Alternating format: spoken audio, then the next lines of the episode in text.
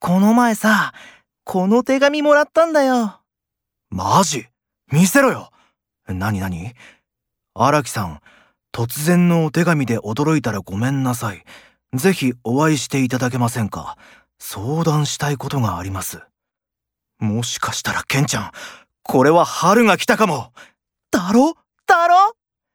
いやー、親友の彼女がアイドルってのは、俺も鼻が高いな。でもさ、やっぱファンの目とかあるからさ、しばらく黙っててくんない？